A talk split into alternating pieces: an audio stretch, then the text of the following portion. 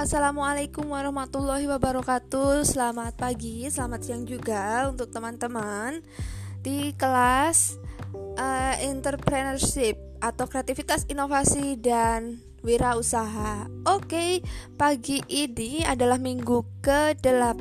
So, ini adalah minggu kalian harus mengerjakan ujian tengah semester. Oke.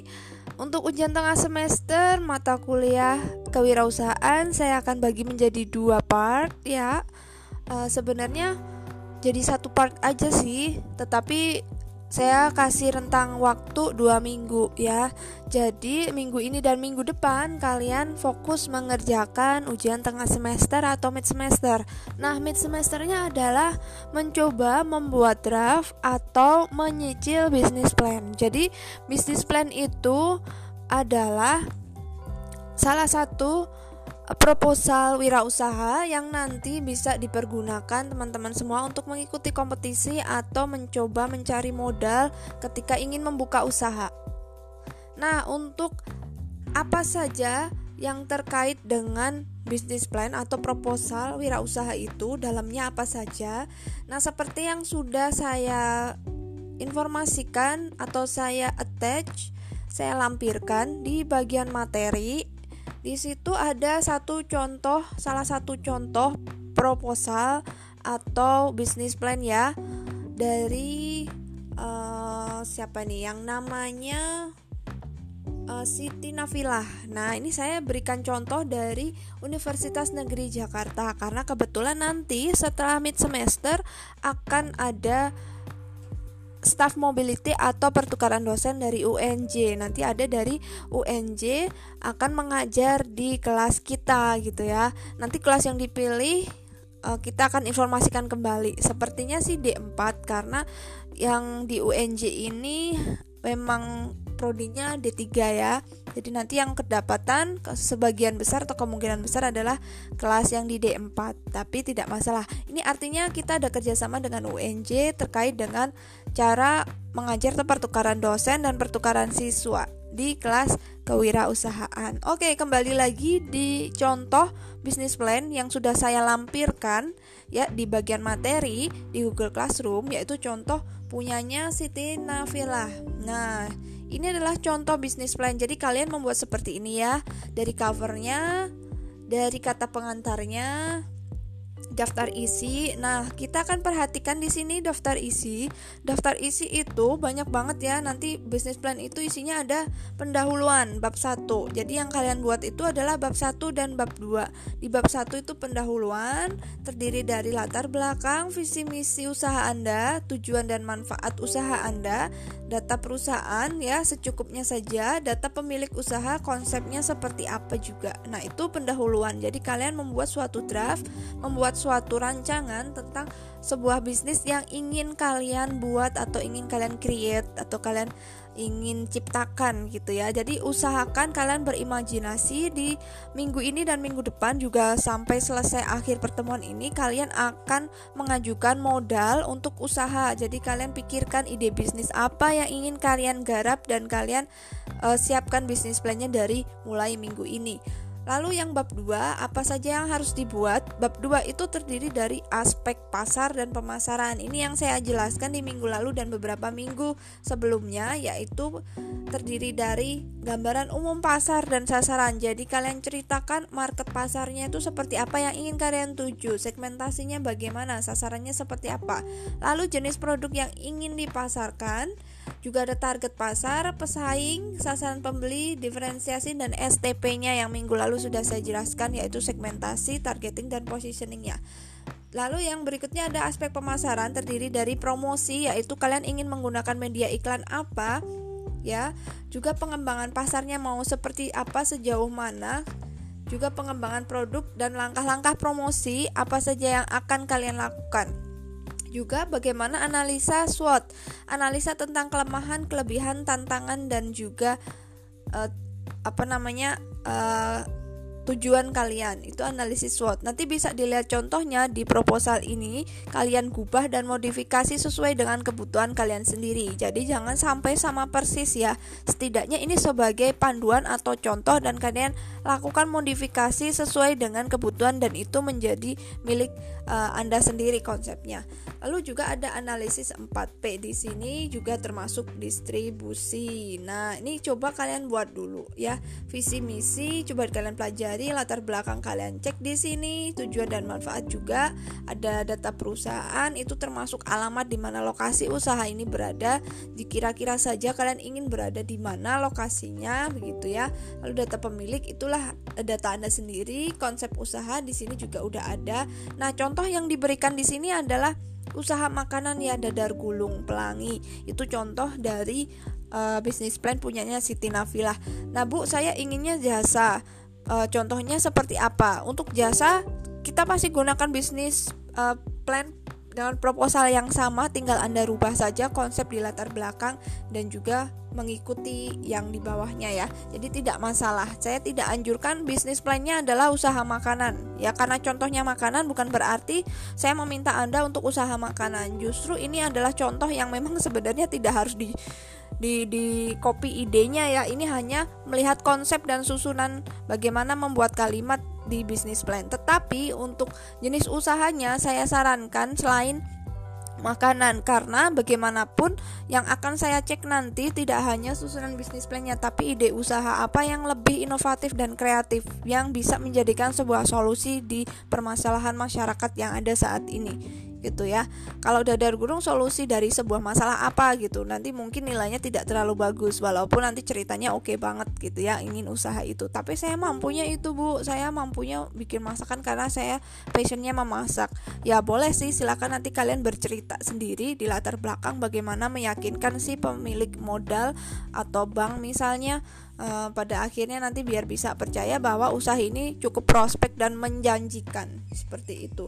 Nah, untuk bab 2 aspek pasar dan pemasaran, di sini kalian harus jelaskan juga gambaran umum pasar dan sasaran itu yang bagaimana gitu ya, jenis produk apa yang ingin dipasarkan. Jadi ceritakan sedikit produknya seperti apa, targetnya itu mau yang kalangan masyarakat yang seperti apa, masyarakat usia berapa. Nah, ini yang saya maksud dari minggu lalu ya, harus jelas banget mana usia berapa, pekerja, ibu-ibu, laki atau perempuan. Nah, itu harus dijelaskan di target pasar ya di bab 2. Lalu pesaing. Nah, Anda juga harus bisa melihat pesaing selama ini siapa yang sudah berjualan dan dia seperti apa usahanya, sampai sejauh mana dia punya target market. Ini harus didefinisikan dalam satu alenia.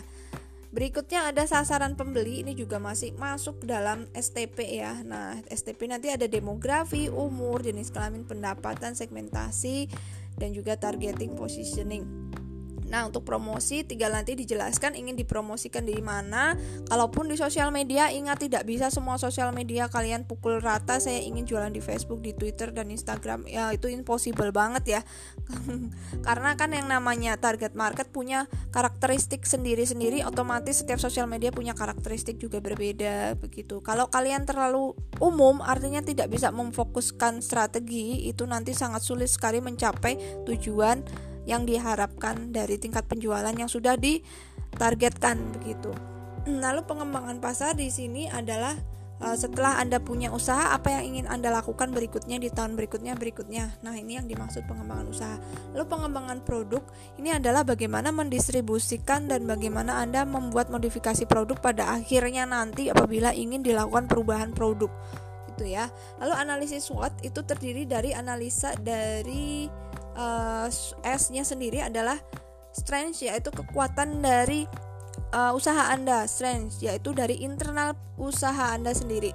Nah, strength ini kekuatan, itu artinya adalah kelebihan yang dimiliki usaha Anda. Jadi kalian melihat ke dalam diri sebagai produsen, sebagai pemilik usaha, di internal Anda itu punya suatu kelebihan apa, itu dimasukkan di analisis SWOT yang kekuatan atau yang strength-nya, yang S-nya. Lalu yang kedua, W-nya atau weakness, itu juga kita melihat ke diri kita sendiri sebagai pengusaha dan produsen, melihat kelemahan yang kita miliki gitu ya. Kita lemah di misalnya produknya hanya satu jenis kalau dicontoh di proposal ini ya. Lalu yang kedua, masa expirednya cepat misalnya. Nah, seperti itu. Ini kelemahan itu apa yang dimiliki oleh kita di produk itu yang menjadi salah satu yang harus diperbaiki. Jadi itulah kelemahan di usaha kita atau produk kita. Lalu yang ketiga, SWOT, tadi W-nya weakness, S-nya strength, kekuatan, O-nya adalah opportunities, yaitu peluang. Nah, peluang ini kita melihatnya adalah keluar. Keluar itu bukan lihat dari internal kita sebagai si pemilik usaha kita yang seperti apa peluangnya, bukan, tapi di luar sana ada peluang apa, ada faktor-faktor apa yang bisa memperkuat kita punya usaha. Nah, kalau contoh di sini peluangnya adalah selera. Jadi masyarakat sekitar itu seleranya memang makanan yang manis, yang asin dan sebagainya. Nah, ini adalah peluang. Jadi faktor eksternal di kiri kanan kita, entah itu iklim misalnya saat ini peluangnya memang musim hujan. Jadi otomatis jualan yang cocok adalah hal-hal yang masih berbau seperti yang hangat gitu ya, makanan yang sensasinya hangat, terus tempat-tempatnya enak gitu ya, misalnya susu jahe dan sebagainya misalnya. Lalu peluang berikutnya kalau di contoh ini ada sebuah persaingan yang belum terlalu crowded gitu, masih banyak kompetitor yang belum menggarap pasar ini, itu adalah sebuah peluang. Atau juga ada iklim pemerintah yang memang mengharuskan menjual hal-hal yang seperti ini misalnya. Nah, itu kan banyak banget faktor eksternal yang merupakan sebuah peluang kita sebagai pemilik usaha. Itu kita masukkan di situ poinnya. Lalu yang SWOT berikutnya setelah opportunities adalah threat, yaitu sebuah ancaman. Nah, ancaman ini juga faktor eksternal. Kalau SW-nya strength, kekuatan, W-nya weakness itu tadi dari internal faktor. Sekarang O dan T-nya itu eksternal faktor ya. Opportunities, peluang yang di sekitar kita, di lingkungan kita, di negara kita, atau bahkan di luar negeri. Dan threatness itu ancaman juga, eksternal faktor yang di sekitar kita yang ini mempengaruhi usaha kita gitu. Misalnya aja salah satu pesaing ya, kompetitifnya persaingan itu juga masih bisa kategori masuk ke poin ancaman. Semisal usahanya ingin buat kafe buku, nah banyak banget konsep kafe di sini gitu ya, tapi opportunity-nya jarang yang konsepnya ada bukunya. Nah, tetapi kafe itu jualannya kan sama makanan, jadi otomatis makanan dan kopi ya kafe, yaitu banyak banget persaingannya. Nah, itu termasuk ancaman. Lalu ada juga di sini dicontohkan ancamannya itu ada pedagang yang di masyarakat juga menjual ini ya, sama ya, persaingan atau kompetisi dari kompetitor begitu. Lalu yang berikutnya ada analisa 4P di bab 2 tentang analisa pasar itu sendiri. 4P itu adalah marketing mix, teman-teman. Kalau pernah dengar ya yang dulu di SMK pasti 4P itu tidak asing, yaitu adalah produk, price, promotion dan juga place atau distribusi. Jadi Anda harus membuat planning bagaimana produk itu dibuat, bentuknya seperti apa, dijelaskan bentuk produknya ya, didefinisikan. Lalu price, harga jual. Nah, ini kalian coba bikin konsep dulu sederhana, dalam artian kalian punya imajinasi ingin dijual dengan harga berapa, tapi harus reasonable, harus logis, harus masuk akal, harus fair. Harga ini adalah harga yang memang bisa diterapkan di pasaran dan memang pesaing itu yang sudah duluan maju yang menjual barang ini harganya tidak jauh dari harga Anda. Artinya Anda juga harus ada di belakang, menetapkan harga ini harus di belakang harganya mereka, karena Anda ini followernya dan mereka itu leader marketnya, dan tidak mungkin Anda sebagai follower lebih mahal kecuali Anda terdiferensiasi, punya kelebihan seperti yang saya contohkan sering banget, yaitu lemonilo lebih mahal ya, mie lemonilo lebih mahal dari indomie karena dia terdiferensiasi, berbeda sekali, bahannya juga beda, teknologinya beda. Silakan lebih mahal 5.000, 4.000 nggak apa-apa karena beda, tapi perbedaannya harus sangat tajam. Kalau perbedaannya tidak tajam gitu ya, hampir serupa tapi Anda mengklaim it's different, itu nggak logis dan biasanya sangat susah diterima di pasaran, bisa terjadi sebuah kegagalan usaha gitu. Nanti respon pasarnya adalah pesimis atau insecure ya, mereka sampai Anda pasti ngerasa wah ini kok kena sampai nggak laku gitu, karena pasti mereka juga udah menilai hampir sama yang ditawarkan, cuman beda dikit aja harganya udah beda banget jauh gitu loh. Nah kalau yang lemonilo itu secara logika orang masih bisa menerima karena bahannya alami, karena warna itu susah ya, teknologi seperti itu ya dari ekstrak bayam dan sebagainya itu tidak mudah gitu.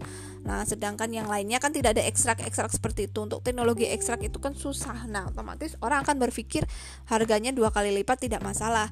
Nah itu harus diperhatikan ketika menetapkan harga jual. Jadi kalian patokannya adalah pesaing atau market leader yang serupa dengan produk Anda, yang competitor leader tapi udah duluan. Tapi ingat harus di bawah dia, tapi bawahnya itu dalam artian sedikit aja. Misalnya Aqua udah mengeluarkan satu botol yang 250 ml harganya 5.000 ya. Aqua yang tanggung itu 5.000.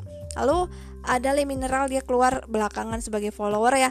Dia tidak mungkin 5.000, dia tuh 4.900 atau 4.700 atau 3.500 begitu. Jadi tidak mungkin dia 5.500 gitu. Sama-sama air, nggak ada perubahan yang signifikan dari keunggulan yang ditawarkan Le Minerale itu sendiri gitu ya. Jadi otomatis dia keluarnya terakhir, market leadernya udah punya pasar, udah terkenal, udah brandnya sudah kemana-mana, otomatis harga 5.000 itu wajar dan kita tidak bisa lebih dari 5.000. So kalau sampai nanti saya melihat ada kalian membuat konsep dan harganya di atas pasaran kompetitor pada umumnya, itu udah nggak masuk akal. Jadi nilainya sudah mulai bisa berkurang gitu ya. Saya sudah bisa kasih poin bahwa ini nggak reasonable harganya karena pasar tidak seperti ini, kompetitornya harganya lebih murah misalnya, begitu ya.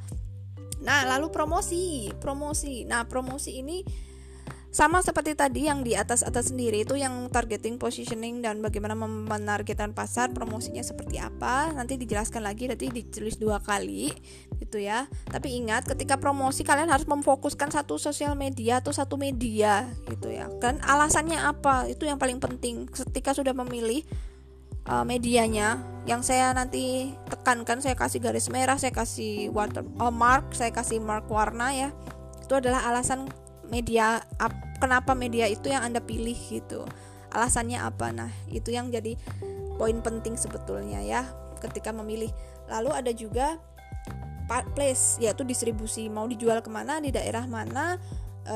Kan namanya distribusi itu banyak, ada toko kelontong, ada distributor ya, ada wholesale seperti Lotte, seperti mana lagi tuh yang gede-gede banget, saya lupa sampean, yang grosir ya, Giant dan sebagainya. Nah Anda mau dijual di mana, di retail kecil atau di Superindo atau di Indomaret gitu ya, Alfamart ya, itu mau yang di mana, atau dititipkan di warung-warung. Nah itu nanti tolong dijelaskan. Place itu adalah bagaimana mendistribusikan produk Anda, bagaimana Anda menempatkan dan menjual produk Anda. Atau Anda hanya buka toko aja lalu Anda menginformasikan atau mengiklankan via Instagram, jadi menggunakan sistem PO misalnya, kayak gitu. Nah itu malah lebih fokus, lebih bagus sih sebetulnya.